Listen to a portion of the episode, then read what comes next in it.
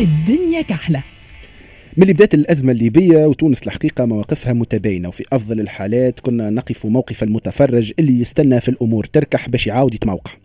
الحقيقة كيف تشوف خطاب المختصين والخبراء في الشأن الليبي تلاحظ حاجتين الساعة عددهم ولا برشا. والحاجة الثانية وهي الأهم هي أنه تقريبا منذ عشر سنوات نحب ولا نكره خسرنا العلاقة مع ليبيا على الأقل كما كانت قبل سنوات. وأخطأنا من لغة الجارة والحدود القريبة.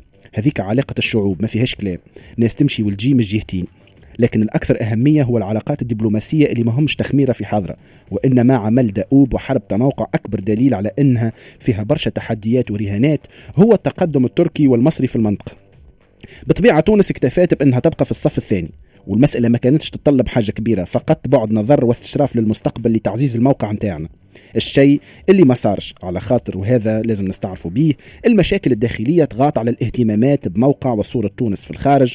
والسنوات الأخيرة ولا فما تمزق واضح نتيجة لاتباع سياسات المحاور من مختلف الأحزاب السياسية اللي صدروا الصراع الدولي للنقاش الداخلي. في عادة غير حميدة ومش من عوايد تونس اللي منذ الخمسينات تقريبا كانت ديما على نفس المسافة من الناس الكل.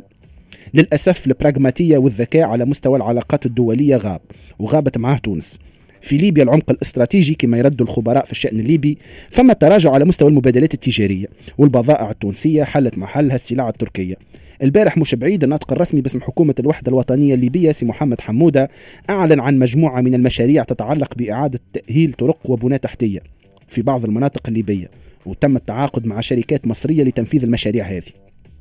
العمق الاستراتيجي اللي يحكيوا عليه ما نرجعوه على أرض الواقع كان ما تكون فما رؤية من طرف الدولة التونسية ومحاولة للتواجد الحقيقي في ليبيا اللي كانت منذ زمن قريب سوق للسلع التونسية ومجال لآلاف المواطنين باش يسترزقوا. الإشكالية مش في الشعوب هذوك ما بيناتهمش حواجز بما أنه بلدان المغرب تقريبا شعب واحد. لكن تونس مشكلتنا في عشر سنوات من غياب الدولة على أمل أنه بعد 25 جويليا تتغير الأمور ونحاول نغزروا للأفق بعيدا عن الإشكاليات الداخلية اللي في أغلبها يغرقنا في السياسة السياسوية.